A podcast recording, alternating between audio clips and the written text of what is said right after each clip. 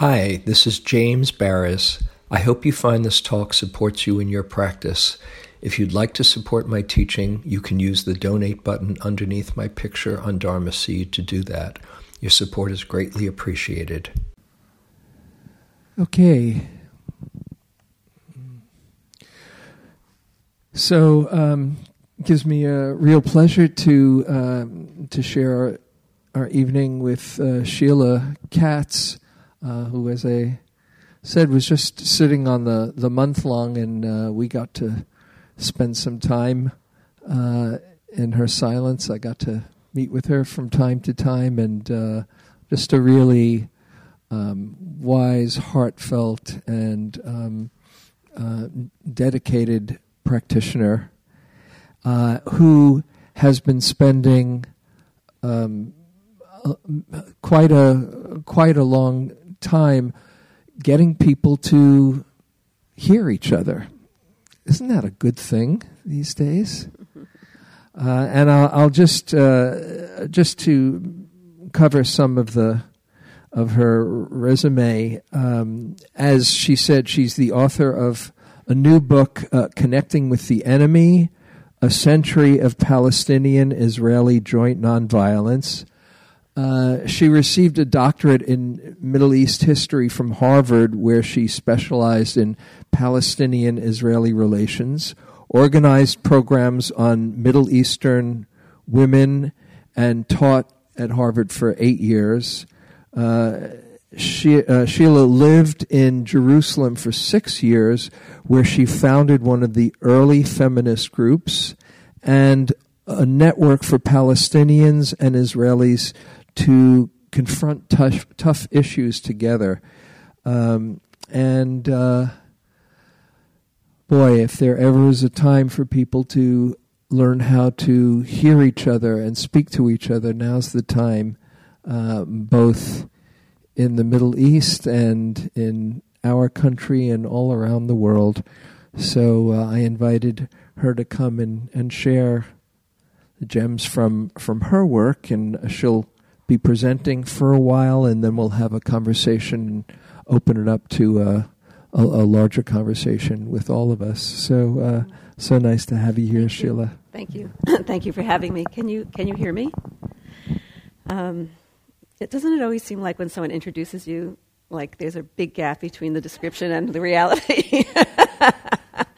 it sounds like, oh, I, I'd like to know that person. it is. Um, well, I actually have to tweak something, which is that um, I did the work hands on with Palestinians and Israelis for about five years when I was in my 20s. And then I went into it um, from a scholarship point of view. And then I finally, um, I've been tracking that kind of work um, over the decades, and then finally put it together. So um, I want to give you a little bit of a sense of how I came to do the work and how the book, the roots of the process of this uh, work becoming taking book form. um, yeah, and let's see. I want to, and then I'm going to um, share with you some of the initiatives in the book, just to whet your appetite, so that you've got to read more. so you're grasping now. um, and so, you know, the deeper roots uh, go into what I feel is my first contact with Dharma in the broadest non jargon sense, which is that um, an older. an older friend, when I was 14, an older friend gave me the book I and Thou by Martin Buber. And, um, you know, he's a German philosopher. And I could hardly understand it, but I was so blown away. I was so moved um, because there was something about the concepts that we, through which we relate to the world, makes everything into an object, including ourselves, and that there's another way to be that has to do with flow and process and relationship and interconnection, and that the reality is always in between what appears to be objects, and if you can let go somehow of the concepts, and it wasn't clear how to do that. um, then there would be this um, deeper, more true, uh, more connected way of being in the world. But just at the time that I was reading that, the other root of um, this, this work that I became involved in Um, really, I came of age in a decade like many of you here, where there were four assassinations of our national leaders in five years. And there was a groundswell of grassroots work through the civil rights movement, through feminism, through anti war movement, um, that was phenomenal to be part of. Of course, um, after the election, I really had to take um, into account in a fresh way how I and we had been part of something that had actually also, besides doing really amazing stuff, perpetuated some polarization.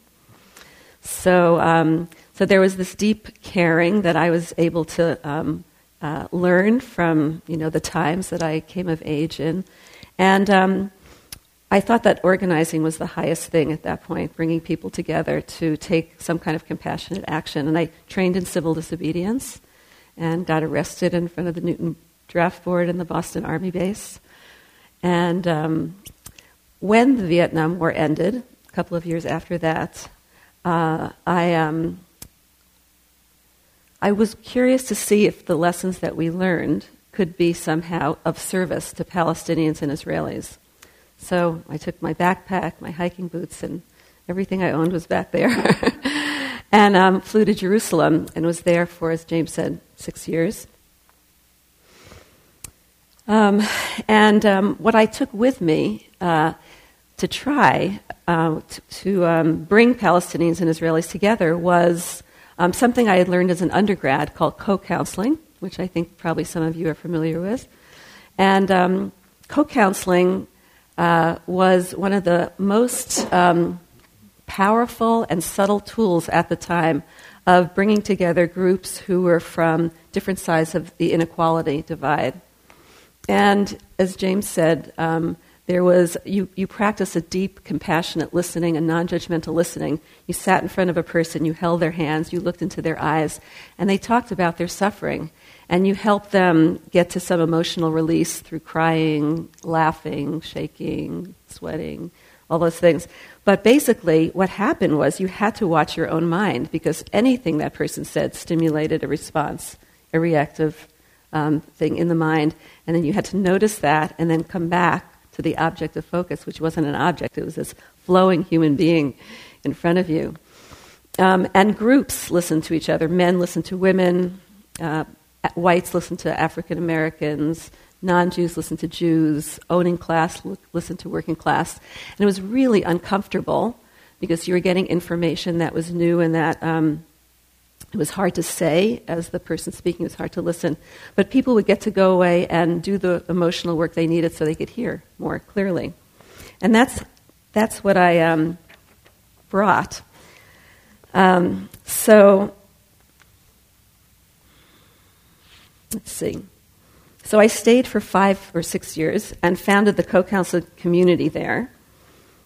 And um, so now I invited Israelis and Palestinians to encounter each other as peers for the first time and to learn firsthand of each other's suffering and dignity. Listening to the other shattered stereotypes, exposed inequality, cultivated a sense of respect, compassion, and responsibility for the other.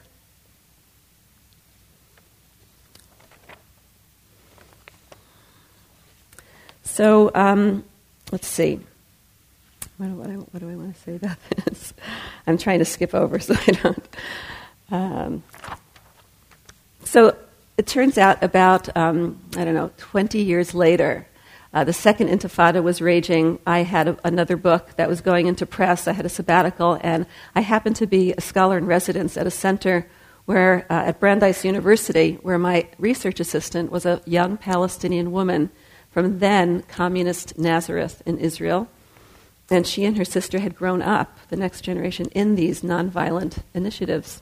And so she became um, uh, a person who helped me start to um, look at this very simple question, which was why the work I did then um, brought people together against um, incredible obstacles, um, difficulty of moving between, you know, across borders um, and within the West Bank, within Israel, and risking their lives because most people on both sides condemned this work.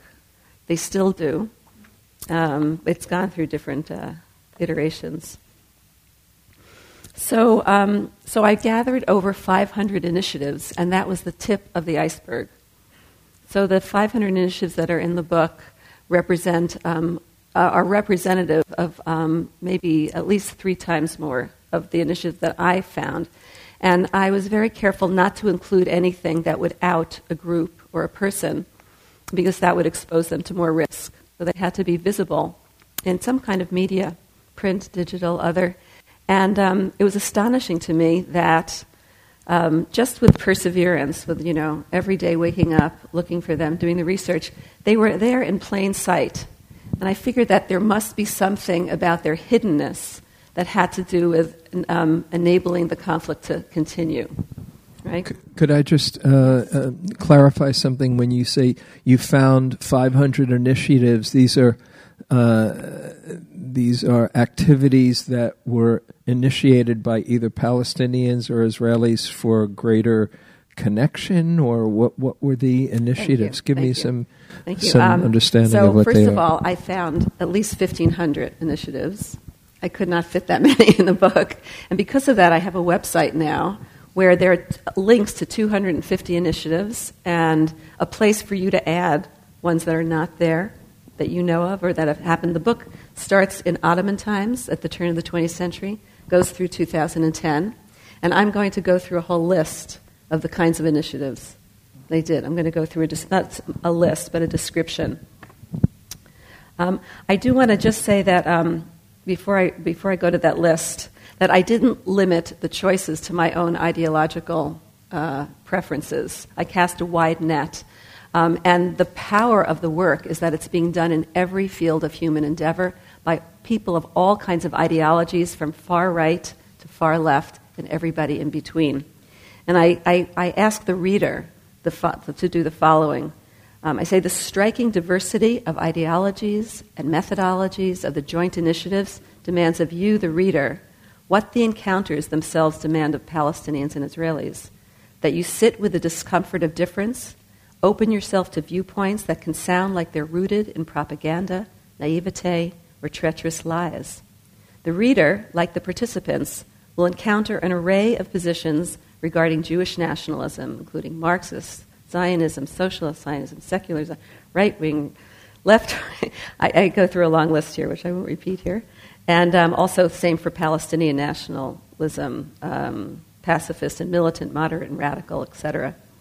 Um, some readers will see some initiatives as a thin veneer for ruthless aims. If you feel you can't bear to read anymore, keep going. It's possible that if you, the reader, like the participants, allow themselves to experience unbearable difference and be offended by and reject, feel like you're rejecting, averse, aversive to the work, while continuing to listen to the multiple contradictory voices of the text, you will gain a nuanced appreciation of both people's courage to be just allies. So here's one initiative that I led. Uh, has anyone heard of um, Neve Shalom Wahat Salam? Yeah, okay. So um, right now, it's a bustling, uh, intentional, the first and only intentional village where Palestinians and Israelis have built it together and lived together. They raise their children together in a bilingual school that's um, taught in Arabic and Hebrew. They have a school of peace where tens of thousands, or if not hundreds of thousands of people, have come through um, to do this work together. And when I was there um, in the 70s, there was nothing there. It was a blank, you, you, do you remember that? There was a blank hillside. Um, the church of the Latrun Monastery was across the valley, who had rented the land to the Palestinians and Israelis for $1. And, um, and the, um, the hillside was strewn with purple thistles. The land had not been cultivated in hundreds of years. And there were like rolling, folded valleys that uh, you could see in all directions. And on the top was a tin shack. And in that shack, um, there were 30 Palestinians and Israelis sitting together for the first time. They agreed to abide by rules that you and I will sound, it will sound pretty familiar, but then it was kind of um, radical. Uh, keep confidentiality. One person speaks at a time. Listen deeply with compassion. Share your life story. No political harangues. Pain blocks fresh ability to think and hear and listen. Release of pain opens the mind and the heart. And release occurs when someone receives open hearted attention. But the personal, of course, was political, so every sentence cut like a knife. And one Jewish Israeli couldn't bear it anymore and broke the rules, shouting, Lies! Propaganda! And people turned their loving attention to her. First, she attacked the man, dismissed his pain as a scheme to destroy Israel. He was talking about the expulsion of his family from a village and the destruction of the village. Second, she shifted gears to her own story. She said, You don't know what expulsion means until you've walked away like I did from my home in Egypt at the age of eight, clutching the hand of my six year old sister as we crossed the desert into Israel. She wept through the details of attacks by Arabs on Jews in Cairo. And then, third, the clouds broke, and she began to recount with new clarity the details of the Palestinian man's story which now broke her heart. Right? So she's sitting there now weeping for his story, appreciating his truth for the first time. She happened to be a speaker in the Knesset, the parliament, and went back with a whole different viewpoint. I also saw um, uh, Jews who were survivors of uh, the Holocaust um, telling their story and seeing Palestinians weep, because Palestinians in general at that point, and even still some today, don't study, don't know about the Holocaust. And um, the idea that the people that they see as harmful and oppressive and more powerful actually suffer that changes people's view radically. So these turning points happen all the time. Do I have time for a few more? Okay. After the 67 war, the borders between Israel, the West Bank, and Gaza opened and a young Palestinian man, Bashir, crossed the border from the West Bank to visit, to knock on the door of his childhood home in Ramlah, which is not Ramallah in the West Bank. Ramlah is within the Israeli borders. And a young teenage girl, Dahlia, was alone. Her parents weren't home. She opened the door. She saw three Palestinian men. And she said, Welcome. She didn't know. But she said later on that she had a feeling this moment was going to happen. Um, and it turns out that um, he, his father, his grandfather had built the house, this house in Ramla, and his um, father had planted the lemon tree that she had been tending since she was a little girl. He discovered that she was the daughter of a Jewish refugee family. And so, over the next two decades, the families crossed borders to visit each other's homes until Bashir and Dahlia decided to dedicate their house as the first community center in Ramla for Jews and Arabs to meet, work, play, celebrate, speak. And they called it, does anyone know this one? It's Open House. And there's, um, there's a book by Sandy Tolan called Lemon Tree. But there's a movie called Lemon Tree that I don't think has to do with this. It's a different lemon tree. I think, I think. Um, another, another story. When Hamas militants killed a 19 year old Jewish boy from an Orthodox Jewish family, the father discovered that the son had clandestinely been involved in peace activities and didn't want to tell his father because of what they call in Hebrew shalom bayit, peace in the house, right, to keep the peace with his dad. And because of that, the father refused the customary consolation that the government gives that says that they will promise revenge for your son's life. He said, Not for my son, do not do that. And instead, he sought out other Israeli and Palestinian families whose children had been killed by the other side. In one of their early meetings, a bereaved Palestinian father interrupted an Israeli father's story of grief, yelling, To tell you the truth, each time an Israeli child is killed, I'm happy there'll be one less soldier to hurt my child. The Israeli father rose, clutching a heavy table. He was a big guy. And he said, To tell you the truth, I would like to take this table now and throw it at you, basically, eliminate you, kill you, for rejoicing at my child's death. There was a deep silence as the bereaved parents witnessed the roots of the cause of the perpetuation of violence and pledged at that moment that they were going to approach injustice and inequality from a nonviolent point of view, and that that would be more of a protection for their loved ones. They formed something called the Parents, the Bereaved Parents Circle Family Forum, committing to nonviolence to change their shared future. I'm going to just keep going until you stop me. In the middle of the night, an Israeli combat officer and his soldiers raided an Arab home suspected of harboring a terrorist. The officer ordered the father, mother, and two young children into the street while his men searched their house.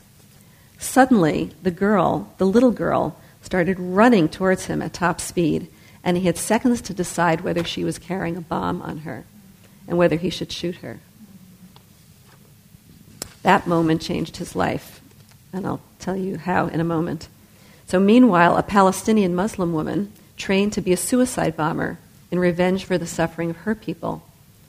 On the day before she strapped the explosive belt under her disguise as a pregnant woman, with intent to kill as many Israelis as possible, she was arrested. And during the six years in Israeli prison, she read Gandhi, Mandela, and befriended an Israeli woman prison guard who treated her kindly. When she was released, the combat officer and the woman, the, the former terrorist, met in a group called, anybody? Combatants for Peace. And there's a fantastic film that just came out about that as well that I think is playing tonight somewhere in Berkeley. Um, so um, they, the combatants are former killers or intent to kill and both sides proclaim we refuse to take part anymore in the mutual bloodletting. We will act only by nonviolent means, so that each side will come to understand the national aspirations of the other. Ali Abu Awad is a Palestinian who grew up in the West Bank. And um, he grew up right next to a Jewish settlement, separated by a wall, a low wall and at night they could hear each other's TVs, but they had never met, they had never talked. He turned his, he is somebody who um, was also imprisoned. He was imprisoned at the same time his mother was imprisoned. He was a teenager then. He was trying to get to see his mother. It was, his brother was killed, um, you know, in a, in a demonstration. So um, he turned his family's empty piece of land into a place for Israeli settlers and Palestinians on the West Bank to meet, um, which gets a lot of flack from the Israeli left, right? Because the settlers shouldn't be there. But he says, whatever happens, whether it's one state, two states, three states, cantonization, whatever, we're going to be having to talk to each other and face each other. And um, I've heard stories from the settlers um, that are phenomenal, like people who never noticed a Palestinian as they were driving through the West Bank, thought there, were, there was no one there but them, or, or um, uh, w- refused to speak to them because they thought that they were all terrorists, just do 180 and um, become close friends. Um, let's see. The, the girl who was running towards the. What happened to her? Yeah, what happened to her? okay. Um, so the story is, that he froze at that point. He realized that he couldn't do this anymore, and that's why he ended up in Combatants for Peace. He said, "This is not. I don't ever want to be in this situation again, where I have to decide whether I'm going to shoot a child because she might be have a bomb strapped to her."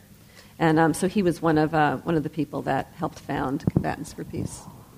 And what was she running towards him about? Probably just you know out of fear. She like everybody, her parents were everybody was frozen, and she like broke out or something like that. Yeah.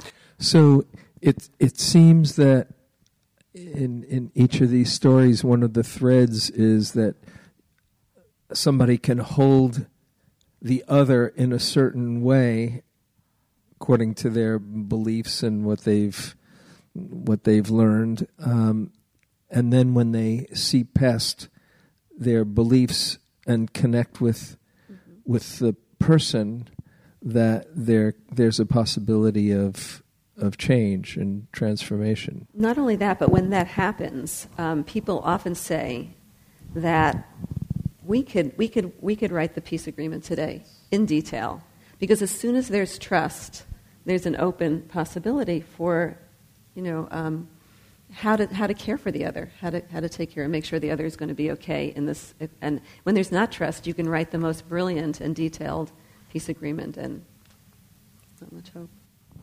So, how in in your looking at all these um, exper- experiences and events, how what would be your formula for creating somehow creating trust when there hasn't been? Mm. So, um, in what's been going on there to do that is happening because there because all of us um, have such different ways of being. There's um, I'm missing the name now, but there's an African American mystic you know, who says that um, your role in changing the world is not to notice what needs to happen and do it, but to do something that makes you most alive. Because uh, uh, Howard Thurman, yeah, Thurman, that's yeah. right. Don't um, don't ask the world, don't ask what the world needs. Ask what what makes what you come alive, come because alive. The world needs people who've Thank come you. alive. Yeah, yeah. So in this particular area of grassroots work, um, there are artists who are working together. There are environmentalists, there are science, there are doctors, there are garage mechanics, there are um, lawyers and prisoners, um, students and professors, uh, there are women and children, um, there are lesbians and gay and everybody um, in between.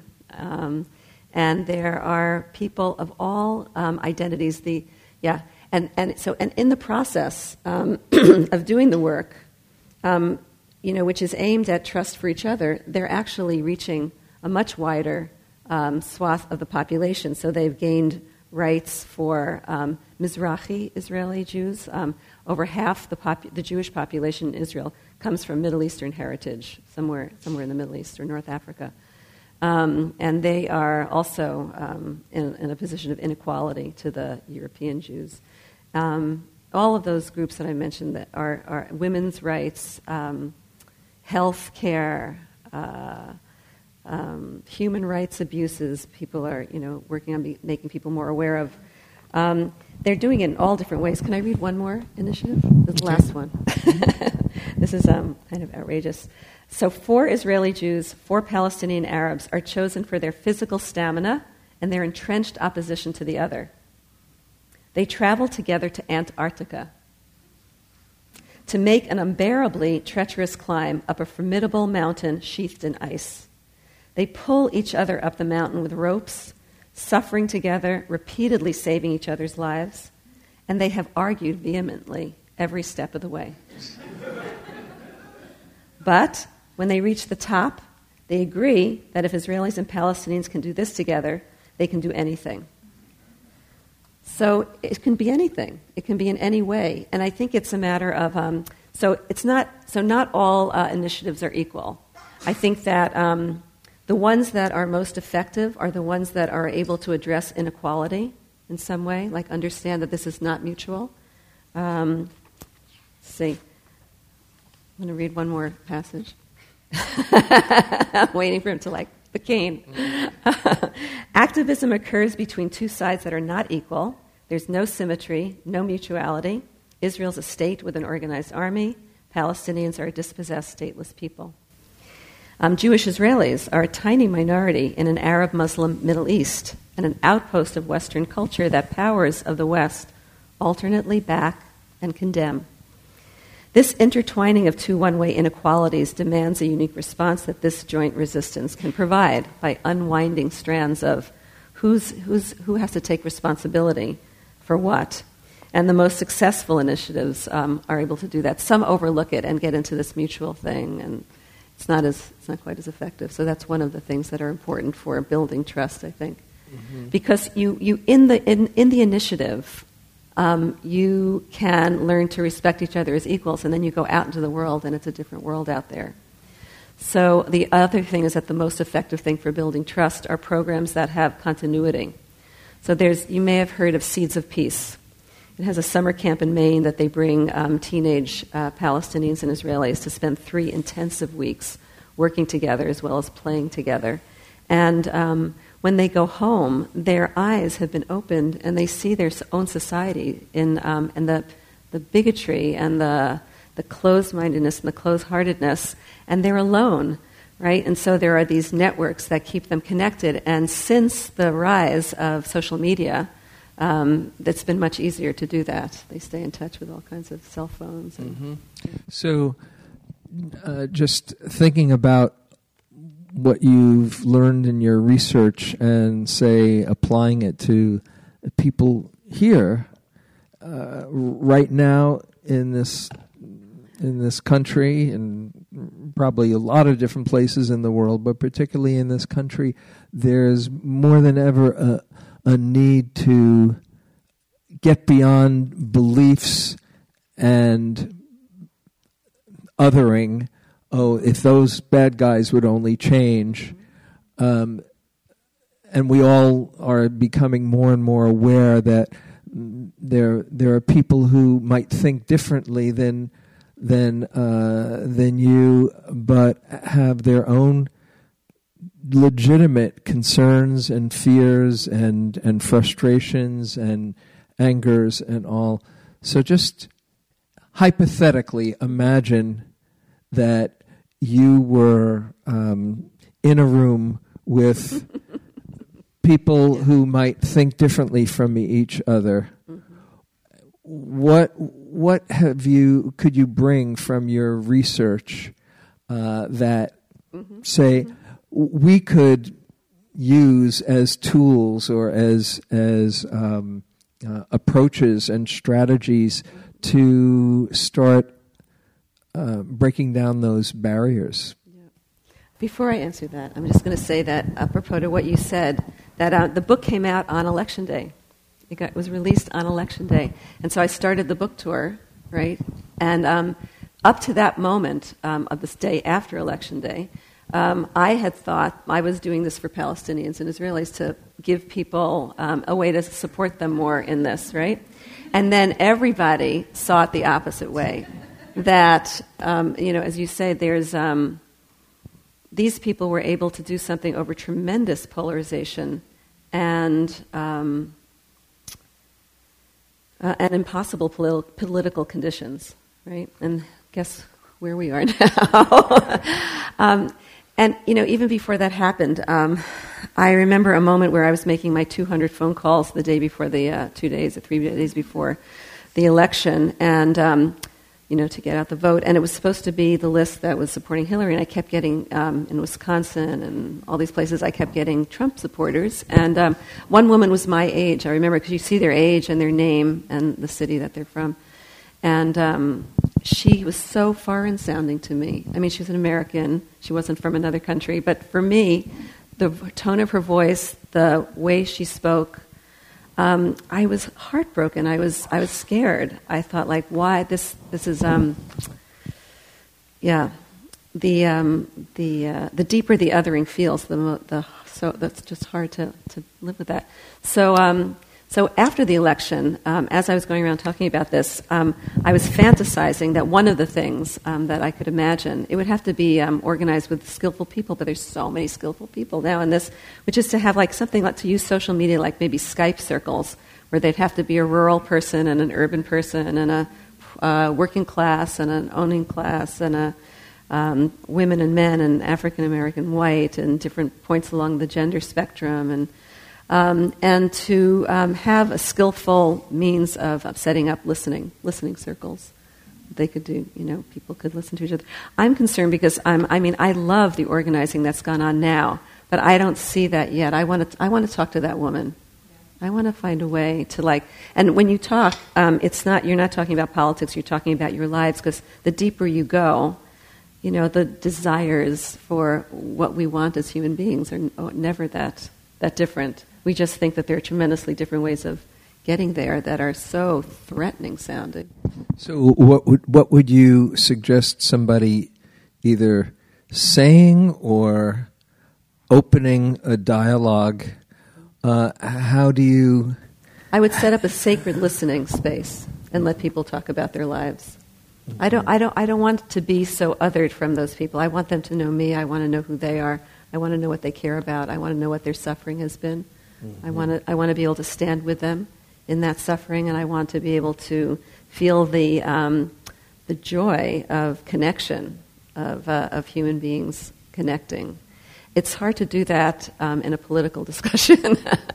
so I, I really, um, what, I, what I saw working a lot here, but this is, it's not the end, or be, there's no no one way, right?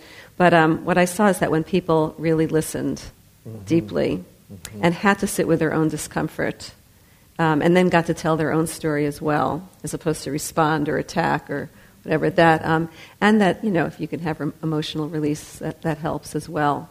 But um, you know what you'll see in the book is that like there's artists that get together. Like there could be artists from all those divides building something together, creating. There are people from both of those divides who you could come together for. Um, you know, a week for some kind of activity. I, I don't know. There's there's so many ways. I think that um, I think that reading the book will stimulate a lot of the thinking on that. But it oh, sounds it sounds like uh, you're you're saying that listening and uh, really being interested in understanding another's pain is um, is is a key mm-hmm. piece in this. And watching your own mind and heart, you know, respond because somebody may be talking and you want to kill them or whatever comes up that you know this it like you you the dehuman the way we dehumanize each other would have to be looked at and purified mm-hmm. right in some way. Would have to like okay this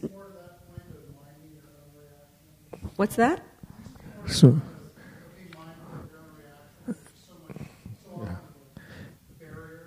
yeah. and i'm going to repeat it for for the people listening uh, uh, to the recording. Uh, the question was, could you speak more about minding your own reaction in the in the listening experience? Um, well, I'll start in a place that felt like paradise to me, where I felt that it was happening, and that was in this one month retreat, where I look at these faces and they're my family now, and we never spoke. Um, and um, so our personalities right, always elicit somebody else's personality's re- reaction. But even without speaking, I could look at somebody and have a whole story going on in my mind and then realize had nothing to do with reality over and over. So um, our concepts of ourselves we see when we sit have nothing to do with the deeper, broader reality of who we are. We don't know who we are. We don't know what we're doing here, right? So we grab and make up stories so that um, we have something to hold on to. um, and so I think any therapist, which I'm not, knows that when you listen to someone, you're going to have a reaction.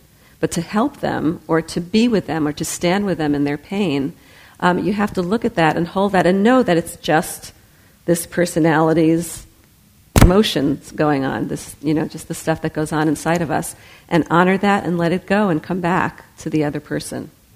And, and uh, just on a on a practice level, a Dharma practice level, is uh, as as Sheila's saying, giving giving space to whatever the feelings are. But once you put those feelings, express them in words, you can't take them back. So, uh, and and there's a you know there's a whole lot more cleaning up to do um, than when you when you give space to feel what you're feeling, and even even naming, "Wow, I'm I'm feeling really confused now," or "I'm feeling really um, um, uh, scared now," to name your own experience, if there's if there's not a um, a, a space to just process it internally, but there's something about owning your own experience instead of saying, You're saying something wrong and you're making me angry is very different than, Oh, when, I hear that, I get confused and I get frustrated and I feel anger coming and or I'm I'm I get a little uh, scared and reactive. And I just want to name that's what's going on inside of me without blaming the other person, but just saying, This is what goes on for me. What goes on for you? Uh, then, then you can start to tune into each other's genuine r- reality without feeling like you're throwing gas on the uh, on the uh, on the situation and, and saying you're doing this and it's your fault, but just oh, this is what's happening for me. And that's a, a basic principle of taking Dharma practice internally and and naming it um, in real time. That's a beautiful description, and I just want to warn you that my husband is here, and don't ask him if I can do that. that's part of the process. The, that's the final frontier. You know, exactly. the one's, closest to. My wife is here too, and we can. They can have a, a, a, a dialogue with each they other can have a too. support yeah. group. Yeah. so, and we, we do have Andrew's got the uh, the mic, and maybe we can uh, open it up to some some questions or, or comments. Hi, Sheila, for the first time in a month. Oh, it's nice to hear you I speak. can hear your voice. uh, this is great. We didn't know we were coming. Put it to. right close to. Oh, you. this is great. We didn't know we were coming to. Um, so I really appreciate what you shared about uh, eff- uh, more effective initiatives, really naming that more systemic inequity. And I'm wondering if you can give examples of how that was done um, within the interaction or the organization. It really names um, sort of the oppressions that are going on that might get lost in those more um, personal stories. Mm-hmm. Mm-hmm. Yeah, a great question, and it's so many different levels to talk about. So, like on a just on a simple external structural level, the idea of having leadership be joint, right, um, and having people who are supporting the organization, the board, and all that be joint, and then making sure you have um, the numbers of people who there's like that there's enough support. There's um, there's an issue of language right? If you do it in the, ma- the dominant language of Israel, of Hebrew, then Arabs feel othered. Um, and um, so you do it in a neutral language or you always have translation. So there's like little details like that. But you have to also be very explicit. Um, you have to give people a chance to talk about their experience on both sides, right? Um, and because it's two one way oppressions, um, both sides have to listen to each other, which is tricky, right? In all the other nonviolent grassroots movements that had an impact, you know, in the 20th century, like um, getting the British out of India, right, the, um, and bringing down apartheid, and the civil rights movement that all employed nonvi- some nonviolent means. Um, there was one enemy, and I think here um, people have to understand that both people have two enemies, um, and um, Israelis uh, are often not aware that they are the oppressors because they have always been the ones who are persecuted, right? So they have to find a way, there's a way that they have to find to listen to what the consequences of their actions are for Palestinians. Palestinians, on the other hand, have to realize they're also part of a larger Arab and Muslim world um, that um, uh, has, been, has had its own history, uh, with that not the same as Europe at all, but um, that, uh, that they have some responsibility in um, making Israelis feel safe and standing up for no more Jewish lives being lost for any reason, right? No good reasons.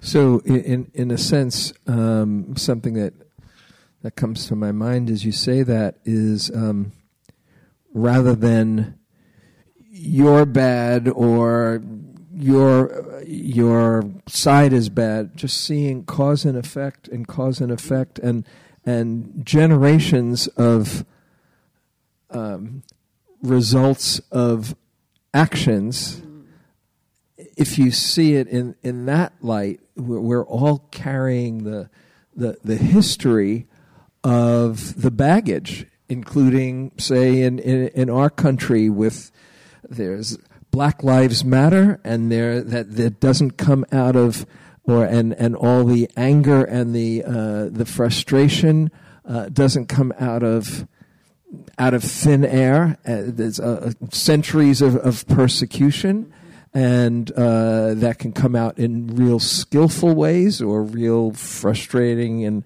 and, and, and angry ways. And there's the same with the people who might support uh, the, the, the more conservative elements having their own history and their own. Uh, I remember reading. Um, uh, in this wonderful book, The Compassionate Life by Marc Ian Barasch, my favorite book on compassion. And he talks about how um, shame and humiliation are most of the time the key elements in a very strong reaction of um, of uh, unskillful expression and anger. That if if your culture has been shamed, or you've been shamed, or or suppressed, or humiliated, there's got to be generally karmic consequences of that, and and to see the bigger picture, cause and effect, and and and causes and conditions. Uh, once you kind of see that, you you get a much bigger picture where the blame is is seen through and and just uh, it, it, can be removed to some extent and see oh that's why somebody would act the way they, they do that's why the Israeli the Israelis who are so bent on settlements are feeling what they do, and that's why the uh, suicide bombers are, are doing what they do. It's just you know a basic Dharma principle of of understanding, compassionate understanding of the conditions that would bring somebody uh, to the perspective that they do. Yes, yes, and um, to widen it a little bit, to step back even more, and to complicate it a little bit more. Um, Emmanuel Levinas, also a philosopher, says that um, the history of the other that I have never experienced um, is my history too. Right. So we all have the share in the shame. When there's racism, we're all we're all feeling the shame, mm-hmm. and um, and then Norman Fischer has said that all the suffering and all the joys and all the anxiety and all the um, aspirations of human beings throughout history all live in our, each of our bodies. Right? So we've all, we've got to do the work together. There's no, no, no, other way. Thank you. And any other, here's some, some hands. Yeah, Wendy. Hi, I just really want to thank you so much for being here. Uh, just listening to you gives me um, a lot of hope. Um, I'm Jewish, and I come uh, from, I'm including my husband's family, uh, my family. Uh, there's people all over the map in terms of uh, Israel, people who have emigrated to Israel, been in the army, people who are madly supporting. I'm forgetting the name of the organization. It, you probably know it, but it's it's a pretty, you know, it's definitely on the right wing side of things here in the United States. Am I okay? Oh, that's better. Okay, so um, I, I, guess I, I, wanted to say a couple things. One was, um, I guess my question is, you had you had talked about or alluded to the hiddenness of these initiatives. You know, this is like big news for us. the, the the media feeds us all the other stuff. Um, so, so that is my question to, to to understand more about the hiddenness and what it is that keeps things being hidden like this. Uh, then, secondly, I just wanted to say that last week, um, Kate did a, a lovely um, Dharma talk, and she was talking about the beloved community that, that Martin Luther King has talked about um, in his work. The beloved co- community that includes not only us, but, but those that we would be othering. And it sounds to me like in these initiatives, particularly the ones that are most effective, it is about creating the beloved community. It is about creating the community that includes everyone. Mm-hmm. And that's when it's most powerful. Yes, yes, it is. That's true. Um, the, um, the sad part of that is that um, the group, the strength of, the, of what I um, what I include in the book is that it's so diverse, and that's also the that undermines it. Because if I, as an artist, can do my artwork with these artists here, I don't want to stand on the front lines. You know, I don't, I don't like that. That group is too radical, and that group is too right wing, and that group is too this, and this group is right. So everybody, it, it, it makes for a broad, cantankerous bank, uh, uh, uh, foundation of resistance, but it's not a movement, right? Because of the difference. Um, in terms of the hiddenness, both societies have not had the luxury um, of valuing coexistence because they've been fighting for national existence. And, um, you know, if the whole world stood up, um, especially the Arab Muslim world, said, you know, we're going to defend and protect Israel, the conflict would end in a moment, right? Because they would stop. They, okay, drop the weapon. Someone else is going to defend us. I mean, that's kind of a little bit Pollyanna, but um, it's the same and the same thing. It's like the whole Jewish world, you know, unified and said, "We stand up. We will never harm another Palestinian's life, and their nationalism is legit." Right? So, um, so the, the hiddenness is that when they do this work, uh, people do die from doing it. Um, Israelis have died, and, and more Palestinians have died from their own people's fire. Right? Like Rabin being shot at a at a at a peace rally, and um, so, to protect them, in some ways, it's been good that it's been hidden, but um, there are now organizations that whose mission it is to make them more um, uh, uh accessible. So, like uh, Just Vision is a Palestinian-Israeli joint group that is devoted to media. They have a fabulous website with lots of stories like these, and they've made incredible films. If you haven't seen Encounterpoint or Budrus, um, a lot of their films really show um, the difficulties and the inspiration of the work together. Thank you. Um, we we have okay one one last one. We should go. Uh, can, can, you hear me? Put it right next to your lips. Close. Yeah, close. Like that. And speak up. Closer. I don't know. Okay. Oh. Now you can hear me. So, I guess piggybacking a little bit on the hidden question, you also mentioned that this work is, is, still condemned by uh, both sides. And I'm curious if you know um, or you have a take on why, and if you think it has to do with if you listen, uh, you give up your own story, or if you listen, you're betraying your own story and so it's it's uh, sort of and if that's what's happening, it's uh, how does one sort of give up that fear as a participant and mm-hmm. say, okay, uh, you know, this is constructive. Mm-hmm. So beautiful. That's basically. Beautiful. Yeah, yeah, and that's a Okay, so um, when I started this work 40 years ago, um, there were two entirely different stories. The dual and dueling narratives of the Palestinian Israelis were very, very separate. Um, now there are many Palestinians and um, Israelis whose narrative overlaps a little bit. and the narrative in, my, in both of my books actually draw from both of them and try to make, try to weave a narrative together. But you're right, giving up um, your own story. But it's such a relief when, um, when people get to do that, right? There's a, a definitely a fear and it threatened, and some people can't bear it. But um, when they do, the connection that gets made makes us such larger, comes, comes so much closer to the reality of who we are together. Right? We don't know who we are, we don't know what we're doing, but we know that we have to go through this together. That's, and, and that allows that reality to come out. Thank you. Thank you. Uh, and maybe if you if there are other questions, you can uh, come up after. So, um, when uh, you when I sign books for you, you ha- if you have questions, yeah. and what, what's and the title of the book is the title of the book is "Connecting with the Enemy." There's yeah. a bunch of them back there. Um, a century of Palestinian-Israeli joint nonviolence. It's mm-hmm. the first comprehensive history of the grassroots movement. It's not comprehensive, comprehensive because it's the tip of the iceberg. Those 500 initiatives. Mm-hmm. Nice, nice. Did, was it a an announcement. Okay.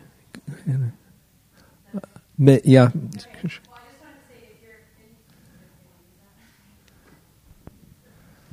I just wanted to say, if you're interested in this um, in this topic and this issue, um, my brother has a performance piece that he created. It started as a stage piece and it's turned into a movie. It's called Wrestling Jerusalem, and he plays 17 different characters, and it's all about the othering and different viewpoints mm. and um, it's quite something. It's actually playing um, this Sunday um, at the Smith Rafael Theater. He's been touring it around the country, and mm. it's a it's a really phenomenal piece. So I recommend you try to see it. Nice. This Sunday at the San Rafael at the Rafael Theater. Great. Thank you.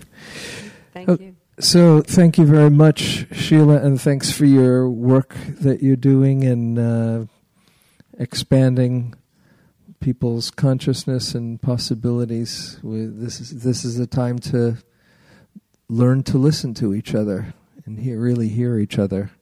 So we'll just close with a, a short loving kindness. Feel the urge for peace within your heart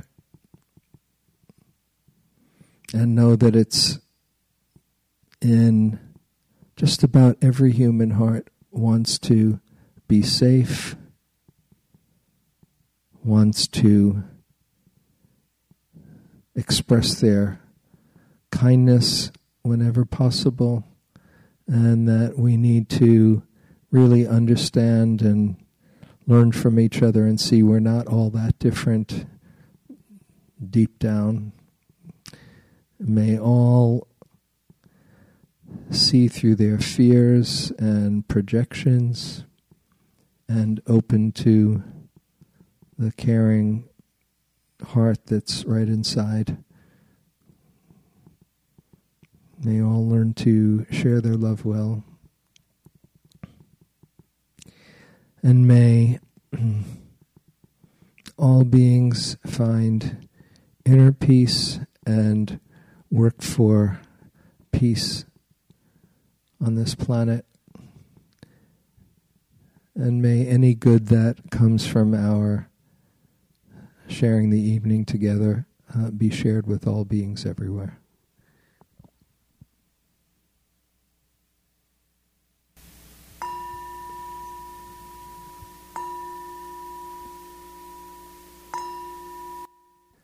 Thanks for coming. Thanks again, Sheila. Have a great week and see you next week. Yeah. Uh, if you can help put the chairs back very carefully, that'd be great.